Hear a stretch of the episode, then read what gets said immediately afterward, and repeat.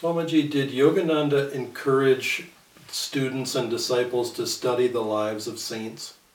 He did indeed.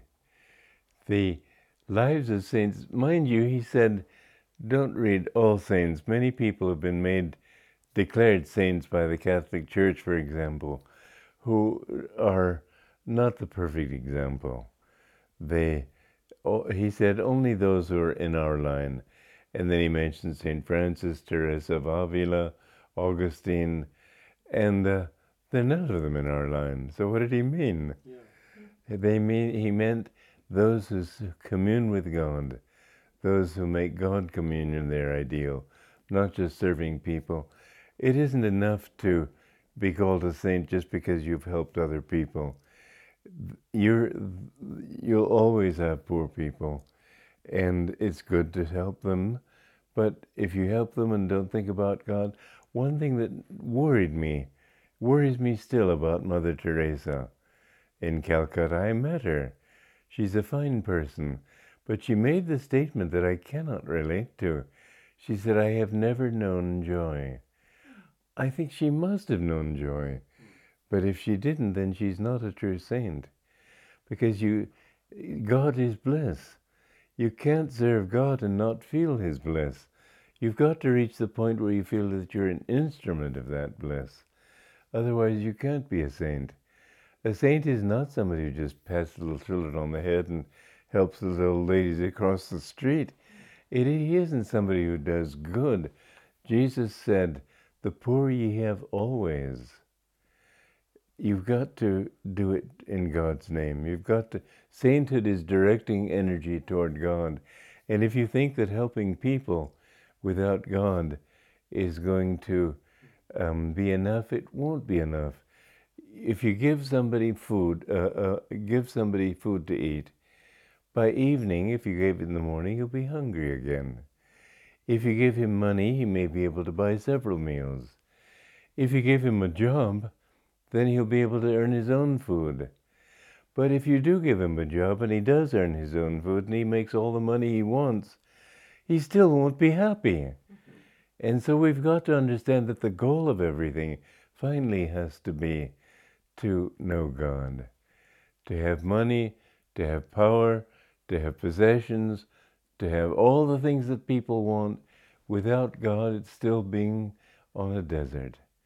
It's got to be, sainthood has to include the thought of God. Swami, it seems like the lives of saints are often filled with suffering, and I don't know if that's just well, because we focus on that or if it's also. I remember something St. Teresa of Avila said. She said, A sad uh, nun is a bad nun. Mm-hmm. And St. Francis de Sales said, A sad saint is a sad saint indeed. You can't be really suffering if you really are a saint. Yes, your body suffers. I remember I mentioned this in a recent talk. I was in the intensive care unit in uh, Pune in India. And they had wires and tubes, and they did a complete uh, change of all my liquids in the body. And uh, I was near death. And some people thought I would perhaps not make it. And doctors would come to me and nurses would come to me in the morning, you know, they always do. And how are you? I said, wonderful. I was not attached to that. I remember I had double pneumonia in, in uh, India, and this doctor came to my room. And usually, in such a case, what does the doctor do? He asks you, How can he help you? He said, Sir, can you help me? and I didn't know what he. I said, Well, I can try. And he said, Well, I have a son in college in Canada, and I, how can I make ends meet?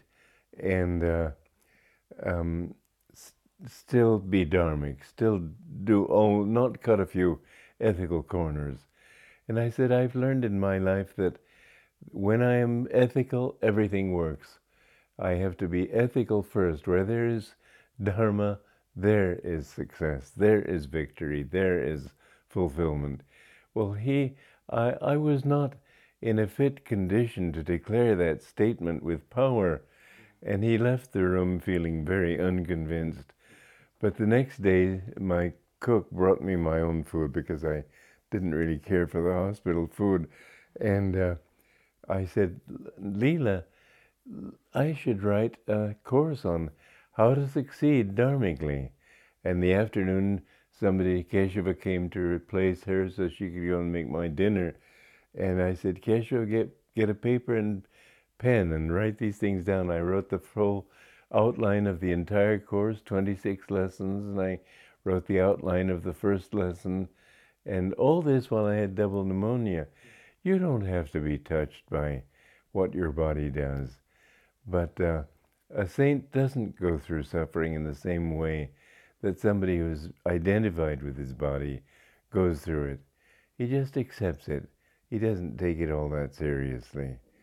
And uh, there was one man uh, who was telling me about a brother monk. This was a monk telling me, and the brother monk uh, would he would ask the brother monk. He was on his deathbed. How are you feeling? Thanks God, I feel terrible. Well, he, I think there was something missing there. Can you tell us the story of the Sufi saint Rabia? Oh, yes. Um, that was an interesting story. She was uh, very old and she had disciples, and they came to her and were trying to convince her because she was ill. And one of them said, Well, he is no true saint, as he is no true lover of God, who isn't happy to suffer for God's sake. And she said, Well, something more than that is needed. So the second one said, Well, uh, no, the first one said, is not willing to suffer for God's sake. So the second one said, He is no true lover of God who is not happy to suffer for God's sake. And she said, Even that is not enough. So the, the, all three of them said, Well, Mother, then you tell us, what is the sign of a true lover of God? And she said, He is not he is no true lover of God who does not forget his suffering in the contemplation of the beloved. So, this is the sign of a true saint. Do you think that Saint Bernadette would have been one that Yogananda would recommend that we study? I think so, but on the other hand, we don't know much about her life. All we know is that she had that vision that she was able to take suffering so well at the end of her life. That's a wonderful example. There, uh, the fact that she was certainly, you can't, Master said, living for God is martyrdom. Saintly people are persecuted, they're misunderstood. One reason for that misunderstanding is that people just can't, they don't know how to deal with somebody who doesn't have any motive except helping other people. They say you've got to have motives. You can't live without motives. The fact that you won't tell us what your motives are means that they must be dark motives. Mm-hmm. And so they don't understand saints. Jesus was persecuted. Everybody is persecuted if they start living for God and if they don't think, what's in it for me? People can't figure those people out. And uh, so, yeah, there's that persecution that is bound to come. And St. John of the Cross also was very persecuted. He was very persecuted. And uh, one time, St. Teresa of Avila was, uh, in her old age, she was wanting to found new monasteries. And she was just crossing a bridge, crossing a river on a horse. It was a winter time, and the river was in spate.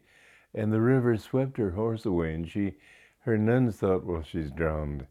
Suddenly she found herself on the other bank, and her clothing was dry, and Jesus was standing before her. And he smiled and he said, Don't feel too badly, Teresa. This is how I treat all my friends. And she had already went. She said, No, no wonder you have so few, Lord. but it's true that if you live for God, you will be persecuted not only persecuted, you will have. Uh, you see, you the stronger you are, the more God gives you your karma to work out, and you'll have many sufferings and so on, but you won't see them as suffering. They'll just be things you go through. So attitude is everything then. Attitude is everything. It really is. So when You know, conditions in this world are neither, they're neutral. It's how we take them that makes them seem harsh or beneficial. So even suffering, if you take it in the right spirit, it doesn't it doesn't even hurt that much. You know when a child falls down, it often will look up to see whether it should cry. If you say, "Come on, Johnny," he'll just get up and not think about it. But if you, "Oh, poor Johnny," he'll start crying. and so it is when you think you should cry, you do cry. When you think you should be suffering, you should suffer. Uh, that's not entirely true. People can say this really does hurt when this broken wrist that I have, or whatever it might be. But uh, no, I don't have a broken wrist. but uh, if they have the right attitude, then their suffering is much, much less. how do we get the right attitude, Swamiji? Well, I say do it deliberately. I think that another thing is to learn to be even. But, uh, a little pain is not that bad. Train yourself to have to become tough. Don't don't let. There was one time Yogananda was talking about when he they were climbing trees as children. One child um, had came down the tree and his whole front was ripped. He he came down in a hurry because his mother told him to come back, and his mother was he was a tough little fellow, but his mother was pretty mean too. And instead of feeling sorry for him, she just gave him a good beating. Well, he he when he when he hurt himself, he'd say, "What are you looking at? Nothing." He had he was tough. We have to learn to become tough. Titiksha, they call it in, in Sanskrit, endurance. This is one of the qualities we need to develop to become even minded in the face of difficulty. And if you can do that, if you if mental suffering, losing all your money, losing all your everything, don't don't let anything touch you. You still have your life to live. You still exist. You can build your life again. Don't let don't jump out a window because you've suddenly lost everything in the stock market crash. And you'll find that that if you do that, you can become even-minded all through life and be happy in yourself always. It's a very important quality. The it doesn't hurt to take a cold shower sometimes. It doesn't hurt to eat food that isn't tasty. It doesn't hurt to let your body be a little pain and be aloof from your body. You are not this body.